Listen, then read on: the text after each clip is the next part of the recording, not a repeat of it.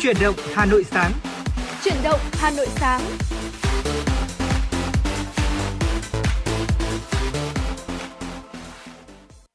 Trọng Khương và Thu Thảo rất vui được gặp lại quý vị và các bạn trong chuyển động Hà Nội sáng. À, thưa quý vị, 60 phút của chương trình sẽ trôi qua cùng với sự đồng hành của chúng tôi thông qua những thông tin thời sự đáng chú ý.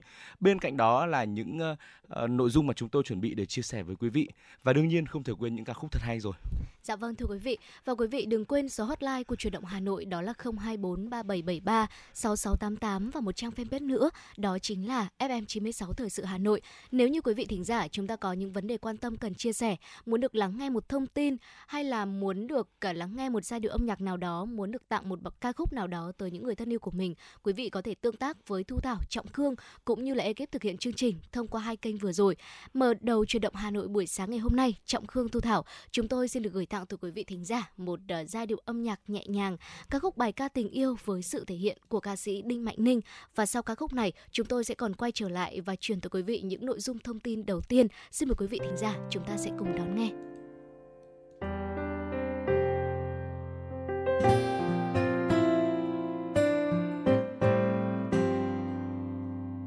Một chiều thanh thang về nơi con sóng tràn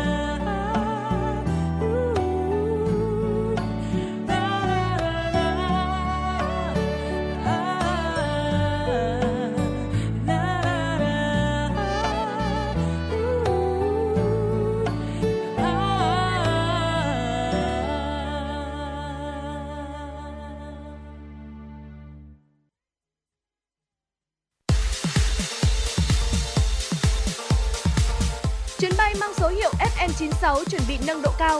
Quý khách hãy thắt dây an toàn, sẵn sàng trải nghiệm những cung bậc cảm xúc cùng FM 96.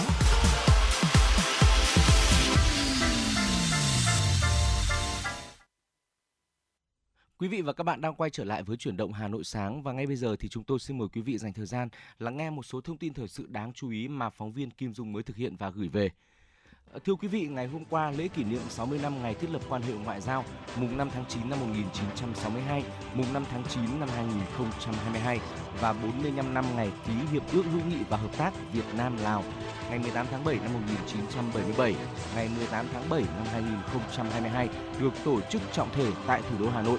Đây là sự kiện cấp quốc gia, là hoạt động trọng tâm của năm đoàn kết hữu nghị Việt Nam Lào, Lào Việt Nam 2022 Phát biểu tại lễ kỷ niệm, Tổng Bí thư Nguyễn Phú Trọng bày tỏ phấn khởi và tự hào trước những bước phát triển vững chắc của mối quan hệ hữu nghị vĩ đại, tình đoàn kết đặc biệt và sự hợp tác toàn diện Việt Nam Lào, Lào Việt Nam.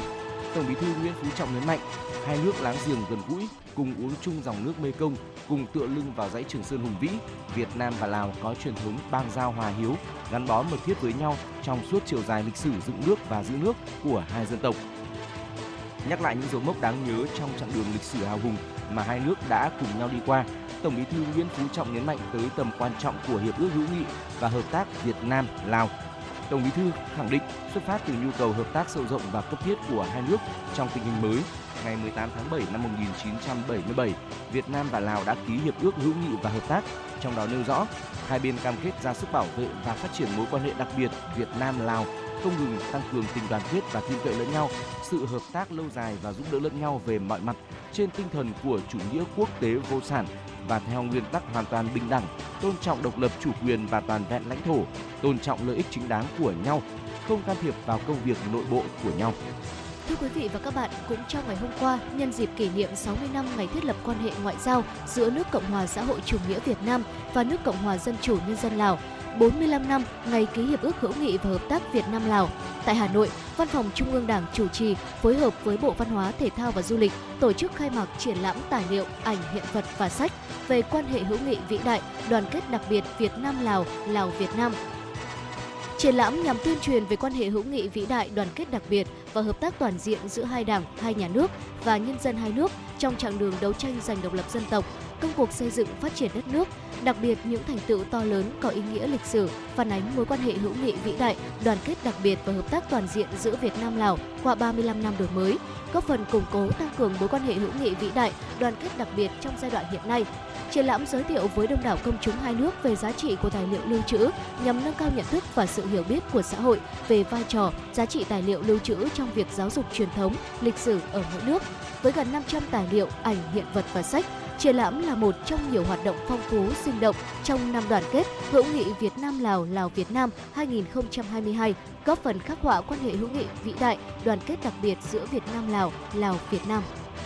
Chuyển sang một thông tin đáng chú ý khác, thưa quý vị, Bộ Văn hóa Thể thao và Du lịch vừa ban hành quyết định số 1645 phê duyệt đề án tổ chức Liên hoan phim quốc tế Hà Nội lần thứ 6 HANIFF 6 theo đó, Liên hoan phim quốc tế Hà Nội lần thứ 6 có khẩu hiệu Điện ảnh, nhân văn, thích ứng và phát triển được tổ chức nhằm vinh danh các tác phẩm điện ảnh xuất sắc của quốc tế và Việt Nam có giá trị nghệ thuật cao, giàu tính nhân văn sáng tạo trong ngôn ngữ điện ảnh, khuyến khích những tài năng mới của điện ảnh quốc tế và Việt Nam. Đây cũng là dịp giới thiệu các tác phẩm đặc sắc của các nền điện ảnh trên thế giới với người xem Việt Nam và quốc tế. Liên hoan phim quốc tế Hà Nội lần thứ 6 do Bộ Văn hóa Thể thao và Du lịch phối hợp với Ủy ban nhân dân thành phố Hà Nội chỉ đạo, Cục Điện ảnh và Sở Văn hóa và Thể thao Hà Nội cùng các cơ quan, đơn vị liên quan tổ chức tại Hà Nội từ ngày 8 đến 12 tháng 11. Các sự kiện chính của liên hoan phim bao gồm chương trình phim dự thi từ các nền điện ảnh trên thế giới, gồm phim dài và phim ngắn, chương trình toàn cảnh điện ảnh thế giới, chương trình chùm phim được giải thưởng quốc tế của Hàn Quốc, chương trình phim Việt Nam đương đại, Chiều qua, Cục Cảnh sát Quản lý Hành chính về Trật tự xã hội C06 Bộ Công an đã công bố về ứng dụng định danh điện tử VNeID.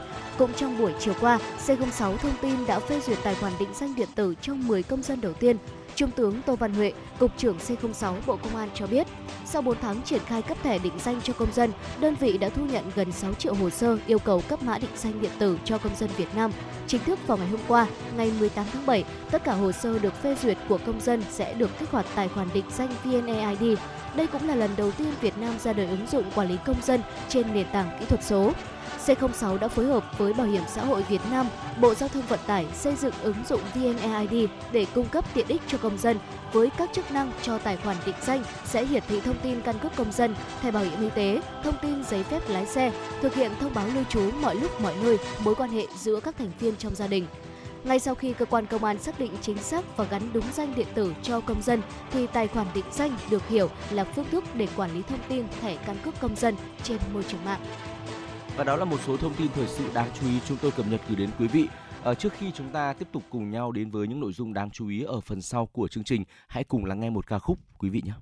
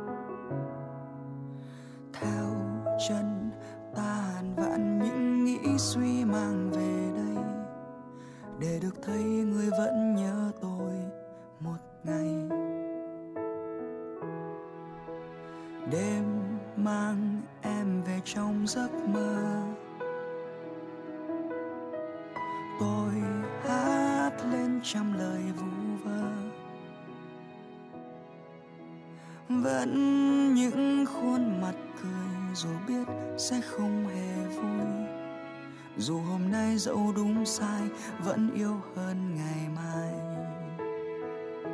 Xin lỗi người vì những điều chưa nói ra thành câu.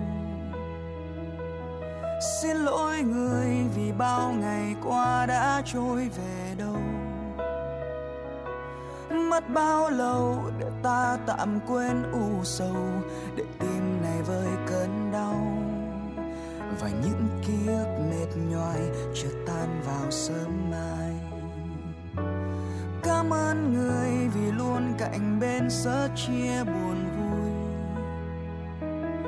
Cảm ơn người vì đôi bàn tay không đành buông xuôi. Nước mắt nào rồi cũng sẽ trôi rất nhanh, về nơi ấm em vô cùng. Ta xin để lại nụ hôn một lần với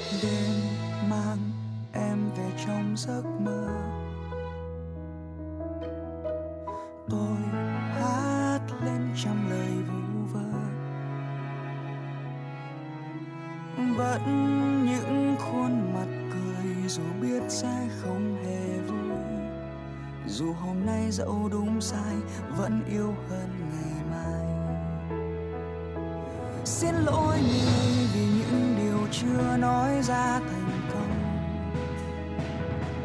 Xin lỗi người vì bao ngày qua đã trôi về đâu. Mất bao lâu để ta tạm quên u sầu, để tim này vơi cơn đau. Và những ký ức mệt nhoài chưa tan vào sớm mai cảm ơn người vì luôn cạnh bên sẻ chia buồn vui. Cảm ơn người vì đôi bàn tay không đành buông xuôi. Nước mắt nào rồi cũng sẽ trôi rất nhanh, về nơi ấm êm vô cùng. Ta xin để lại nụ hôn một lần với ai. Xin lỗi người vì những chưa nói ra thành câu. Xin lỗi người vì bao ngày qua đã trôi về đâu. Mất bao lâu để ta tạm quên u sầu. Tình này với cơn đau và những ký mệt nhòi chợt tan vào sương mai. Cảm ơn người vì luôn cạnh bên giữa chia cảm ơn người vì đôi bàn tay không đành buông xuôi nước mắt nào rồi cũng sẽ trôi rất nhanh, về nơi ấm em vô cùng. Ta xin để lại nụ hôn một lần với ta xin để lại nụ hôn một lần với anh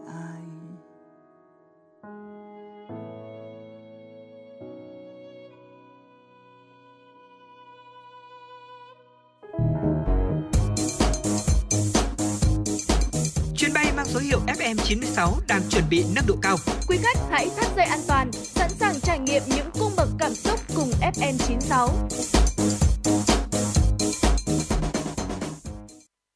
Quý vị và các bạn đang quay trở lại với chuyển động Hà Nội sáng và tiếp tục đồng hành với quý vị là Trọng Khương và Thu Thảo. Ở trong tiểu mục tiếp theo mà chúng tôi muốn chia sẻ với quý vị đó là sống khỏe cùng FM96 và nội dung ngày hôm nay sẽ liên quan đến tình hình thời, thời tiết của Hà Nội những ngày qua thưa quý vị. Dạ vâng thưa quý vị, ờ, ngày hôm qua, đêm ngày hôm qua thì Hà Nội cũng đã xuất hiện một cơn mưa và làm cho không khí của chúng ta dịu bớt đi rất là nhiều đúng không ạ? Và ngày hôm qua ở khu vực Bắc Bộ và Bắc Trung Bộ có nắng nóng và nắng nóng gay gắt với nhiệt độ cao nhất phổ biến từ 35 cho tới 38 độ C, có nơi trên 39 độ C. Dự báo trong ngày hôm nay ạ, ngày 19 tháng 7, ở Bắc Bộ sẽ có nắng nóng và tiếp tục có nơi có nắng nóng gai gắt với nhiệt độ cao, phổ biến từ 35 cho tới 37 độ C và có nơi sẽ còn trên 37 độ C. Độ ẩm tương đối thấp trong ngày từ 50 cho tới 70% và thời gian có nhiệt độ trên 35 độ C là từ 12 cho tới 16 giờ. Và khu vực mà Trung Bộ có nắng nóng và nắng nóng gai gắt với nhiệt độ cao nhất phổ biến từ 35 cho tới 38 độ C, có nơi trên 38 độ C. Thời gian có nhiệt độ trên 35 độ C sẽ rơi vào khoảng từ 11 cho tới 17 giờ. Và dự báo trong ờ, ngày mai ngày 20 tháng 7 ở Bắc Bộ sẽ kết thúc nắng nóng, ở khu vực Trung Bộ sẽ còn nắng nóng cục bộ thưa quý vị. Vậy là nắng nóng sẽ còn tiếp tục duy trì trong hôm nay và có khả năng là sẽ còn duy trì đến hết ngày mai thì có lẽ là trời mới chuyển sang là mát lạnh hơn một chút. Ừ. Và đêm qua thì chúng ta cũng thấy rằng là Hà Nội đã, đã đón một cơn mưa rất là lớn. Ừ. Sáng nay thì khi mà trên đường đi làm đến phòng thu thì ờ, tôi đã gặp phải một số những đoạn đường bị ngập nước tương đối là sâu. Ở bên cạnh đó thì cũng có một số con đường là có cây bị đổ rồi. Ờ, và cũng rất là may bởi vì là cũng kịp đến phòng thu để dẫn ờ, chuyển động Hà Nội sáng cùng ờ, với Thu Thảo. Bởi vì là hôm nay thì vừa như tôi vừa chia sẻ đi qua một số đoạn đường ngập nước thì đã bị tắc đường Ừ. thì cũng khá là lo lắng. Ờ, cho nên là nếu như quý vị một lát nữa chúng ta trên đường đi làm hoặc là có việc ra ngoài thì cũng hãy lưu ý một số những hình, tình hình hiện tại trên đường phố Hà Nội như vậy và quay trở lại với tình hình nắng nóng của thủ đô Hà Nội những ngày qua thì phải nói rằng là ờ, nhiệt độ cao và trời thì nắng nóng gay gắt liên tục Ừ. khiến cho cơ thể của chúng ta xảy ra tình trạng mất nước đúng không ạ? Và nghiêm trọng hơn là có thể là kiệt sức đột quỵ do sốc nhiệt khi mà tiếp xúc lâu với nền nhiệt độ cao, đặc biệt là những đối tượng ờ, dễ chịu tổn thương như là trẻ nhỏ và người già. À, thưa quý vị, nhiệt độ tăng cao và nắng nóng kéo dài thì ảnh hưởng rất lớn đến sức khỏe của chúng ta rồi. Và trước hết thì chúng ta sẽ cùng đến với dấu hiệu bị sốc nhiệt ạ. Ừ.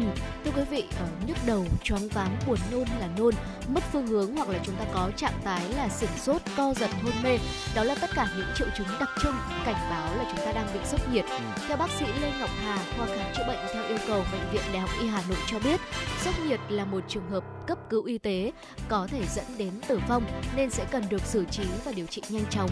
Sốc nhiệt có thể xảy ra khi cơ thể tăng nhiệt quá mức và khi mọi người tập luyện là thể dục thể thao này, à, đi lao động này à, hay phải di chuyển trong thời tiết quá là nóng và ẩm ướt mà không bù đủ dịch mất qua mồ hôi. Và sốc nhiệt cũng có thể xảy ra ở những người lớn tuổi, những người có vấn đề về sức khỏe hay là đối tượng trẻ nhỏ hay là trẻ sơ sinh. Và triệu chứng của sốc nhiệt là nhiệt độ cơ thể của chúng ta tăng cao trên 40 độ C hoặc là cao hơn nữa. Người bệnh xuất hiện triệu chứng thần kinh ví dụ như là lẫn lộn này, khó suy nghĩ rõ ràng, bị à, ảo giác hay là gặp các trường hợp ví dụ như là đi lại khó khăn này, da ửng đỏ, nóng, nôn mửa hoặc là tiêu chảy, à, chuột rút hoặc là cũng có thể là gặp phải trường hợp đó là yếu cơ hay là nhức đầu thưa quý vị. À, thưa quý vị, khi mà một người đang quá nóng thì có thể là bị chuột rút và kiệt sức, Ừ. rồi thì mất sức và ngất nữa. Trường hợp nặng thì người bệnh sẽ hôn mê, co giật, thở nhanh hoặc là nhịp nhịp tim nhanh. Ở nhóm nguy cơ cao khác như là người lao động ngoài trời dưới nắng nóng với cường độ liên tục. rồi thì là trẻ sơ sinh, trẻ em dưới 4 tuổi, người có bệnh lý về tim, phổi hoặc thận, những người béo phì hoặc là những người quá gầy nữa. Bên cạnh đó là một số đối tượng như là người cao huyết áp, tiểu đường, những người bệnh tâm thần, nghiện rượu và một số những vấn đề khác thì đều là những người dễ bị tổn thương do nhiệt. À, cũng theo chia sẻ đến từ bác sĩ Hà thì phương pháp điều trị sốc nhiệt chính là làm mát cơ thể càng sớm càng tốt. À, chúng ta có thể sử dụng quạt để thổi không khí trên da ướt, dội nước lạnh lên người hoặc là cho người bị sốc nhiệt vào bồn nước đá. Người bị sốc nhiệt thì không nên hoạt động quá nhiều và cần nghỉ giải lao khi làm việc trong môi trường nóng ẩm. Mặc quần áo rộng nhẹ, không mặc quá nhiều lớp và nên bổ sung nhiều nước Ờ, Ờ, để có thể là hạ nhiệt cơ thể thì chúng ta có thể xịt nước mát vào người ờ, rồi ngồi trước quạt ờ, di chuyển vào bóng dâm đi vào tòa nhà hoặc là ô tô có điều hòa nhiệt độ, hoặc là cởi bớt quần áo đang mặc, đặt một túi lạnh hoặc là vải mát lên cổ, lên phần nách Bên cạnh đó thì người dân nên hạn chế ra ngoài trời trong khoảng thời gian từ 11 giờ đến 16 giờ.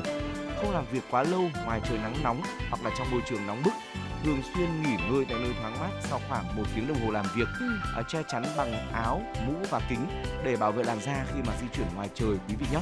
Dạ vâng thưa quý vị và một điều nữa quý vị thính giả chúng ta sẽ cần phải lưu ý đó là trong những ngày nóng bức có rất là nhiều gia đình chúng ta sử dụng điều hòa để có thể à, làm mát này, à, xua tan đi cái nóng của mùa hè đúng không ạ? Vậy thì để không ảnh hưởng tới sức khỏe của mình thì cũng cần kiểm soát nhiệt độ phòng. Quý vị lưu ý là chúng ta tuyệt đối không để nhiệt độ dưới 26 độ C. Ừ. Trong 30 phút đầu thì có thể để chế độ làm lạnh nhanh. Thế nhưng mà sau 30 phút khi mà căn phòng của chúng ta đã đủ mát rồi thì sẽ nâng nhiệt độ lên tối thiểu từ 27 cho tới 28 độ C và tuyệt đối không nằm liên tục hoặc là không ngồi làm việc dưới điều hòa quá 6 giờ đồng hồ trong vòng một ngày. À, chúng ta nên uống từ 2 đến 3 lít nước mỗi ngày để có thể giảm sốc nhiệt. À, chúng ta nên chọn nước lọc này, nước trái cây hoặc là nước ép rau xanh nguyên chất để có thể bù điện giải. À, chúng ta lưu ý là không uống cồn hay là cà phê nhé. Người cao tuổi sẽ cần phải tăng cường quản lý bệnh nền này, chăm sóc cơ thể trong thời tiết nắng nóng bằng cách là sẽ uống thuốc đều đặn theo đơn, duy trì đến khám định kỳ và thường xuyên liên hệ với bác sĩ. À, thưa quý vị và khi mà bị sốc nhiệt rồi thì phải xử lý thế nào đấy ạ? À, việc sơ cứu điều trị tích cực sớm rất là quan trọng nhằm hạn chế các tổn thương lên các cơ quan. À, khi mà phát hiện thấy mệt mỏi, khó chịu hoặc nặng hơn là bất tỉnh thì người dân phải tạm uh, cho nghỉ và kiểm tra. Cụ thể thì ngay khi phát hiện người có dấu hiệu say nóng, say nắng với những biểu hiện choáng váng, đau đầu, hoa mắt chóng mặt thì cần đưa người bệnh đến ngay chỗ thoáng mát, có điều hòa là tốt nhất. Ừ. Rồi sau đó thì chúng ta cần phải cởi bớt quần áo này, uống nước có pha muối hoặc là nước chanh, nước bột sắn dây và trường mát cho người bệnh ở những vị trí như là cổ, nách, bẹn, lưng à, có thể làm giảm nhanh được nhiệt độ của cơ thể.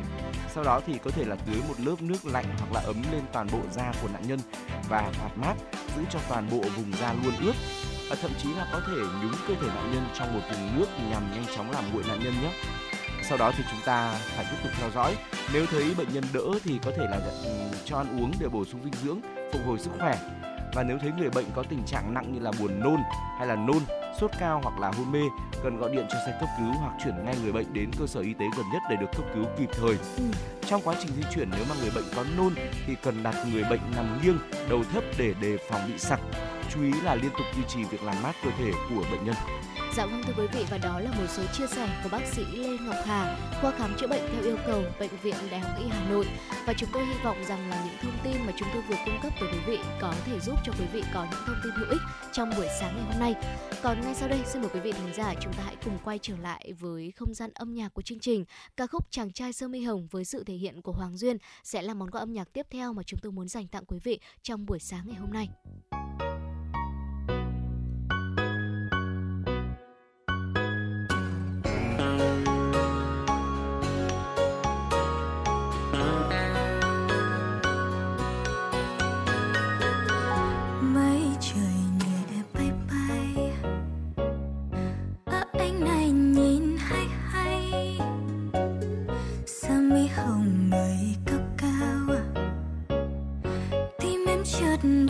Xót sao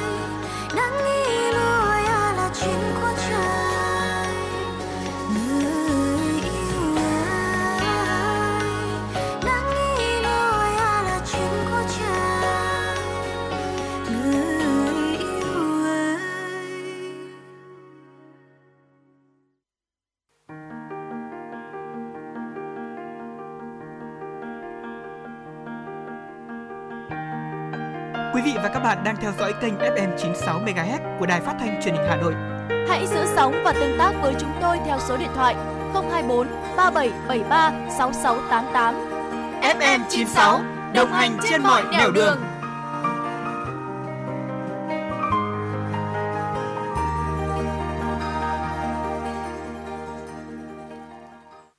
Quý vị và các bạn thân mến, hãy cùng quay trở lại với chúng tôi và đồng hành với Trọng Khương Thu Thảo qua những thông tin thời sự quốc tế đáng chú ý. Thưa quý vị, tại Trung Quốc, số ca mắc mới trong những ngày qua ở Hồng Kông luôn ghi nhận trên 3.000 ca COVID-19 sau khi số ca mắc mới tăng trở lại từ 200 ca một ngày vào đầu tháng 6 lên trên 1.000 ca một ngày. Chính quyền Hồng Kông đã quyết định không nới lỏng các biện pháp giãn cách xã hội giai đoạn 3 theo lịch trình. Thay vào đó, các biện pháp giãn cách xã hội hiện tại được kéo dài đến ngày 27 tháng 7.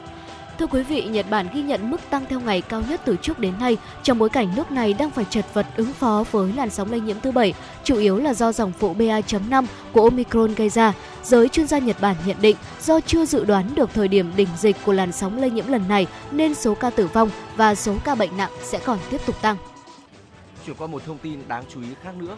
Thưa quý vị, ngày hôm qua các y tá tại hai bệnh viện lớn ở Sydney, thủ phủ của bang New South Wales đã đình công trong bối cảnh các khoa cấp cứu quá đông bệnh nhân Covid-19 cũng như bệnh nhân mắc các bệnh khác trong một thời gian dài, dẫn tới tình trạng thiếu nhân sự ở nước Úc. À, bang này đã ghi nhận 9.761 ca mắc mới Covid-19 và thêm 5 trường hợp tử vong trong 24 giờ, tính đến 16 giờ chiều ngày 17 tháng 7 có 2.169 người mắc Covid-19 phải nhập viện, trong đó có 64 bệnh nhân đang được điều trị tích cực. Người phát ngôn của cơ quan y tế New South Wales cho biết có 2.719 nhân viên y tế đang phải cách ly trên toàn tiểu bang. Trong thời kỳ cao điểm của đợt bùng phát dịch vào tháng 1 năm nay, hơn một hơn 6.000 nhân viên y tế đã phải cách ly trong một ngày. Thưa quý vị, các thành viên hội nghị Bộ trưởng Tài chính và Thống đốc Ngân hàng Trung ương, nhóm các nền kinh tế phát triển và mới nổi hàng đầu thế giới G20 đã nhất trí nhận định rằng đà phục hồi kinh tế toàn cầu đang bị chậm lại và bị ảnh hưởng nghiêm trọng bởi cuộc khủng hoảng tại Ukraine. Tuyên bố được nước chủ nhà Indonesia đưa ra sau hai ngày làm việc nêu rõ, phần lớn các nước thành viên đều cho rằng xu hướng mất an ninh lương thực và năng lượng đang gia tăng ở mức báo động và nhất trí phối hợp hành động nhanh chóng để giải quyết vấn đề này. Tất cả các thành viên cũng tái khẳng định cam kết thực thi những thay đổi về quy định quốc tế dự kiến có hiệu lực vào năm 2024 phối hợp chính sách nhằm kiểm soát đại dịch COVID-19, ứng phó với lạm phát đang tăng nhanh và biến đổi khí hậu. Hội nghị lần này diễn ra với sự tham dự của hơn 400 đại diện đến từ các nước thành viên G20 và các tổ chức quốc tế, trong đó có 17 bộ trưởng tài chính và 10 thống đốc ngân hàng trung ương tham dự trực tiếp. Những khác biệt trong quan điểm về vấn đề Ukraine khiến hội nghị không đưa ra được tuyên bố chung. Thưa quý vị, kế hoạch uh, Hội đồng châu Âu đã nhất trí thông qua một kế hoạch đó là thông qua gói hỗ trợ quân sự thứ 5 cho Ukraine, đồng thời khẳng định vẫn duy trì trừng phạt Nga. Kế hoạch sẽ giải ngân 1 tỷ đô la Mỹ nhằm cứu trợ tài chính cho Ukraine. Đây là một phần trong gói cứu trợ 9 tỷ euro cho Kiev mà các nhà lãnh đạo EU đã nhất trí tại hội nghị thượng đỉnh hồi tháng 5. Hiện hoạt động hỗ trợ EU cho lực lượng vũ trang Ukraine về thiết bị quân sự đã đạt 2,5 tỷ euro. Trong một diễn biến liên quan, các bộ trưởng ngoại giao Liên minh châu Âu EU cho biết các biện pháp trừng phạt Nga đang hoạt động hiệu quả dù đe dọa các nguồn cung năng lượng. EU khẳng định vẫn sẽ tiếp tục duy trì các biện pháp trừng phạt với Nga. Dạ vâng thưa quý vị và đó là một số thông tin quốc tế đáng quan tâm mà chúng tôi vừa truyền tới quý vị thính giả trong chuyển động Hà Nội buổi sáng ngày hôm nay và sẽ còn những thông tin đáng chú ý khác mà chúng tôi cập nhật tới quý vị. À, còn bây giờ sẽ là một à, giai điệu âm nhạc. Xin mời quý vị thính giả chúng ta sẽ cùng đón nghe ca khúc Sống như những tia nắng mặt trời với sự thể hiện của Top Ca.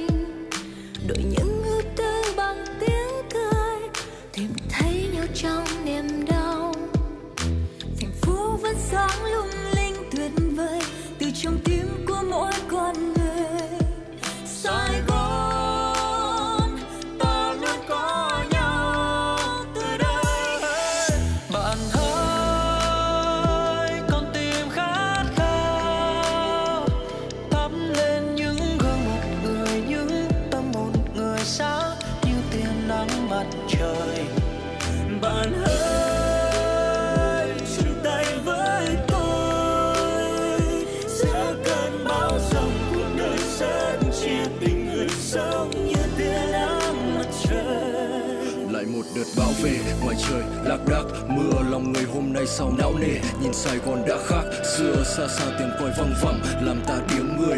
Căng thẳng lấy đi tiếng cười phòng là kèm cặp lòng nặng, nhưng không bao giờ được để bản thân tiêu cực và biếng lười. Mở cửa sổ ra đắm mình vào tia nắng, hít một hơi, thở ngửa cổ lên trời cao ngắm nhìn những áng mây, những đám cây, làm cho ta cảm thấy bản thân mình thật may mắn. Khi có được tự hào nhìn đi vọng lớn lên cho dù mới chỉ vừa chậm chậm sáng nay. Thành phố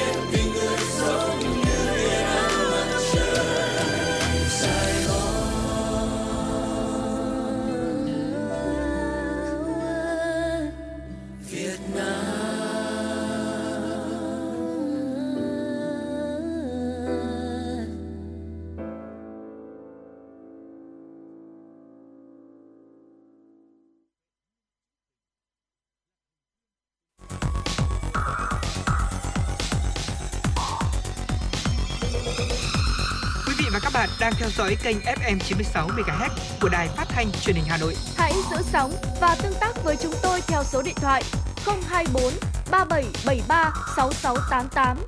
FM 96 đồng hành trên mọi nẻo đường. Quý vị hãy cùng tiếp tục đồng hành với chúng tôi thông qua những thông tin thời sự đáng chú ý ngay sau đây. Thưa quý vị, ngày hôm qua, đại biểu Hội đồng Nhân dân thành phố Hà Nội, đơn vị bầu cử số 7 và 12 đã tiếp xúc cử tri tại quận Thanh Xuân và Nam Từ Liêm. Sau kỳ họp thứ 7, Hội đồng Nhân dân thành phố khóa 16, Phó trưởng đoàn chuyên trách đoàn đại biểu Quốc hội thành phố Hà Nội Phạm Thị Thanh Mai dự tiếp xúc cử tri tại quận Nam Từ Liêm. Tại các hội nghị, đa số cử tri đánh giá cao kết quả kỳ họp của Hội đồng Nhân dân thành phố đã xem xét thông qua nhiều cơ chế, chính sách để kịp thời giải quyết những vấn đề dân sinh, thúc đẩy phát triển kinh tế xã hội, bảo đảm an ninh quốc phòng của thành phố. Cử tri cũng đánh giá cao về hoạt động chất vấn tập trung vào vấn đề cử tri quan tâm, đề nghị nêu rõ trách nhiệm và thời gian khắc phục những tồn tại, hạn chế. Bên cạnh đó, cử tri hai quận cũng đề nghị thành phố kiến nghị Bộ Xây dựng sửa đổi thông tư cho phù hợp với thực tế quản lý nhà trung cư hiện nay, tăng cường thanh tra, kiểm tra liên quan đến đất đai, dự án chậm triển khai, Tại các buổi tiếp xúc cử tri, đại diện lãnh đạo Ủy ban nhân dân hai quận Thanh Xuân và Nam Từ Liêm đã tiếp thu trả lời những vấn đề thuộc thẩm quyền. Các vấn đề khác sẽ được tổ đại biểu Hội đồng nhân dân thành phố tổng hợp gửi các cơ quan chức năng xem xét, giải quyết theo đúng quy định.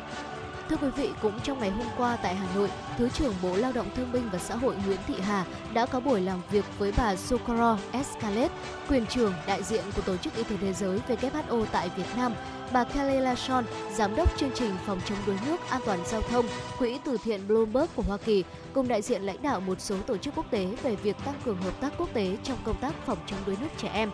Thay mặt Tổ chức Y tế Thế giới tại Việt Nam, bà Socorro Escalet, quyền trưởng đại diện của Tổ chức Y tế Thế giới tại Việt Nam nhấn mạnh, qua 5 năm hợp tác, chương trình đã đạt được những kết quả đáng ghi nhận Đặc biệt, thông qua số lượng trẻ em được dạy bơi an toàn và dạy kỹ năng an toàn trong môi trường nước, nhận thức của các cấp, các ngành, cộng đồng, cha mẹ người chăm sóc trẻ về phòng chống đuối nước trẻ em ngày càng được nâng cao, tạo nên tác động đến xã hội trong việc chăm sóc, phòng chống tai nạn thương tích cho trẻ em.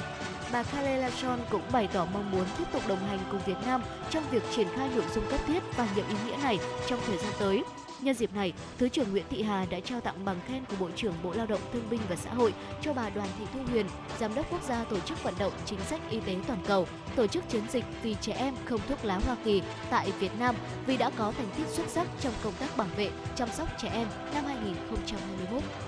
Thưa quý vị, chiều qua từ Bộ Y tế cho biết trong 24 giờ, nước ta ghi nhận 840 ca mắc Covid-19, tăng 95 ca so với ngày trước đó. Ngoài ra có thêm 4.081 bệnh nhân được công bố khỏi bệnh, gấp khoảng 5 lần số ca nhiễm mới và không ghi nhận ca mắc Covid-19 tử vong. Kể từ đầu dịch đến nay, Việt Nam có 10 triệu 761.435 ca nhiễm, đứng thứ 12 trên 227 quốc gia và vùng lãnh thổ. Trong khi với tỷ lệ số ca nhiễm trên 1 triệu dân, Việt Nam đứng thứ 112 trên 227 quốc gia và vùng lãnh thổ, bình quân cứ 1 triệu người có 108.567 ca nhiễm. Về tình hình điều trị, có thêm 4.081 bệnh nhân được công bố khỏi bệnh trong ngày, nâng tổng số ca được điều trị khỏi lên 9 triệu 818.357 ca.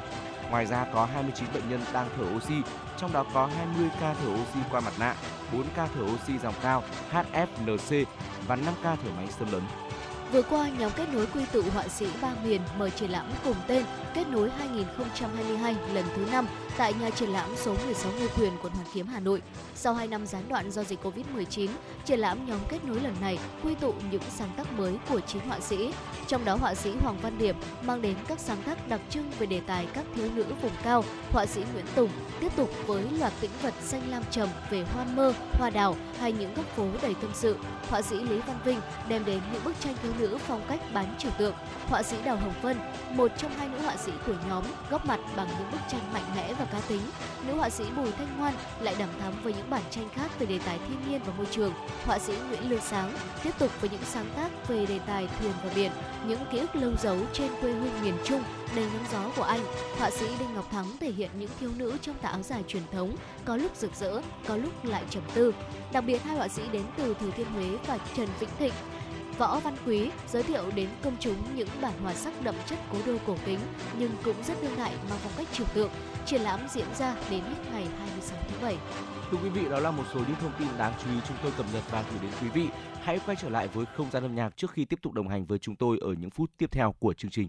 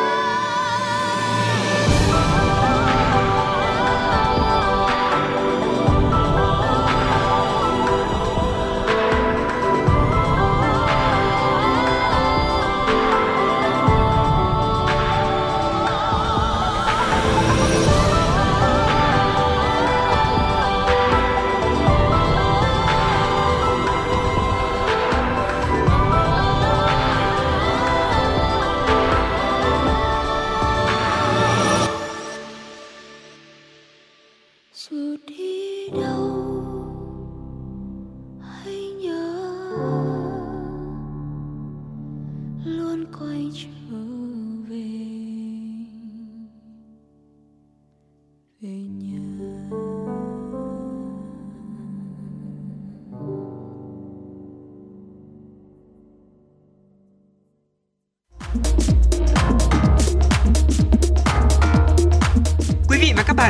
chuyến bay mang số hiệu FM96. Hãy thư giãn, chúng tôi sẽ cùng bạn trên mọi cung đường. Hãy giữ sóng và tương tác với chúng tôi theo số điện thoại 024 3773 6688.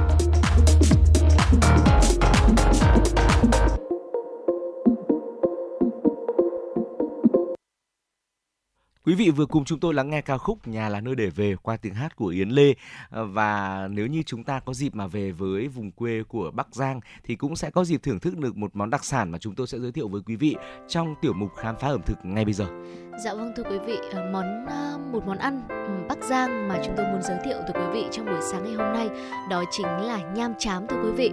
Nham chám thì đã nổi tiếng với vị ngọt đậm của cá này, thịt nướng này, vị béo bùi của chám đen, hòa quyện với hương thơm của nạc, vừng và các gia vị của rau thơm và nham chám đã trở thành đặc sản có thể gọi là nước tiếng gần xa rồi. Thế nhưng mà với những người dân của làng Vân Xuyên, xã Hoàng Vân, huyện Hiệp Hòa, tỉnh Bắc Giang thì đây chính là những món ăn, thì đây chính là món ăn thông hai và thường sẽ được dùng để thiết đãi khách quý.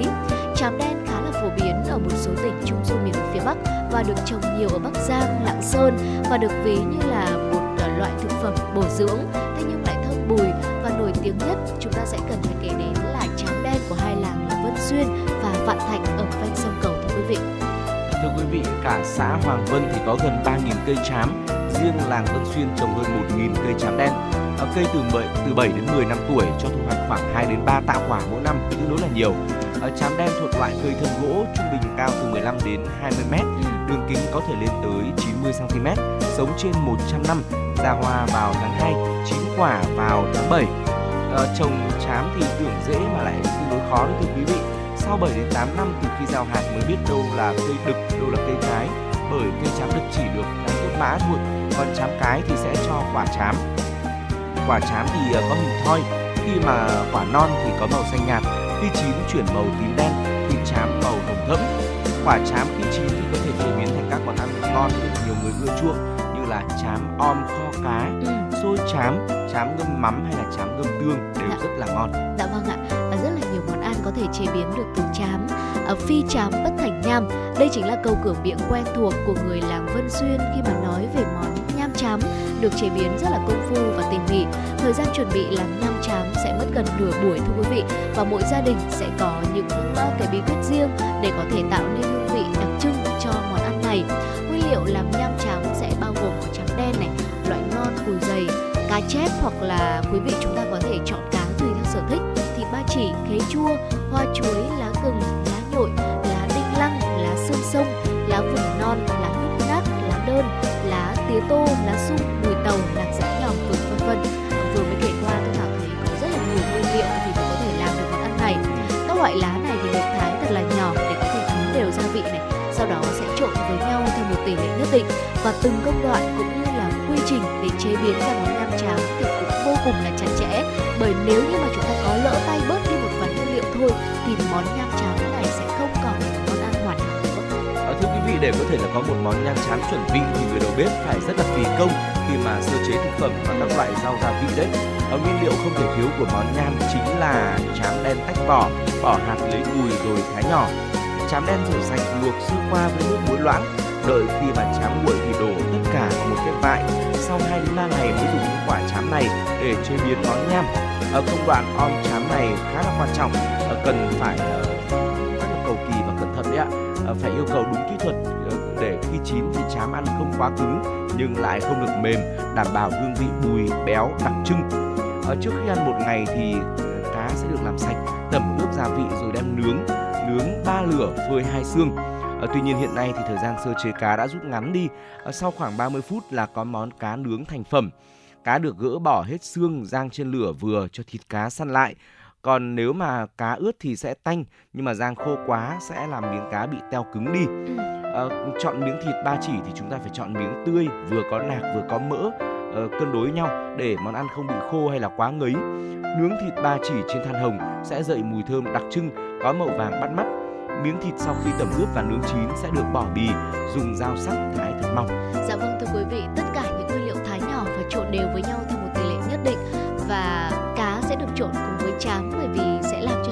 hơn, còn chám thì sẽ ờ, bớt đi mùi tanh của cá.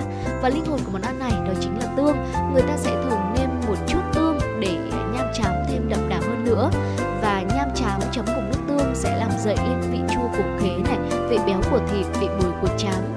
Cá nướng giòn tan quyện với hương thơm của lá rừng và tất cả những nguyên liệu mà chúng tôi vừa chia sẻ được kết hợp khéo léo với nhau và tạo nên giản nham chám có thể nói là vô cùng quyến rũ và thu hút thực khách nếu như quý vị thính giả chúng ta có dịp chúng ta ghé vào Bắc Giang chơi thì cũng có thể dành thời gian để thưởng thức món ăn này quý vị nhé Và thưa quý vị, những chia sẻ vừa rồi thì cũng đã khép lại 60 phút chúng tôi đồng hành cùng với quý vị trong chuyển động Hà Nội sáng rồi. Hãy luôn nhớ rằng là chúng tôi sẽ còn quay trở lại vào khung giờ trưa của chuyển động Hà Nội để đồng hành với quý vị qua 120 phút của chương trình với những thông tin thời sự cập nhật, những à, nội dung đáng chú ý và cả những bài hát thật là hay.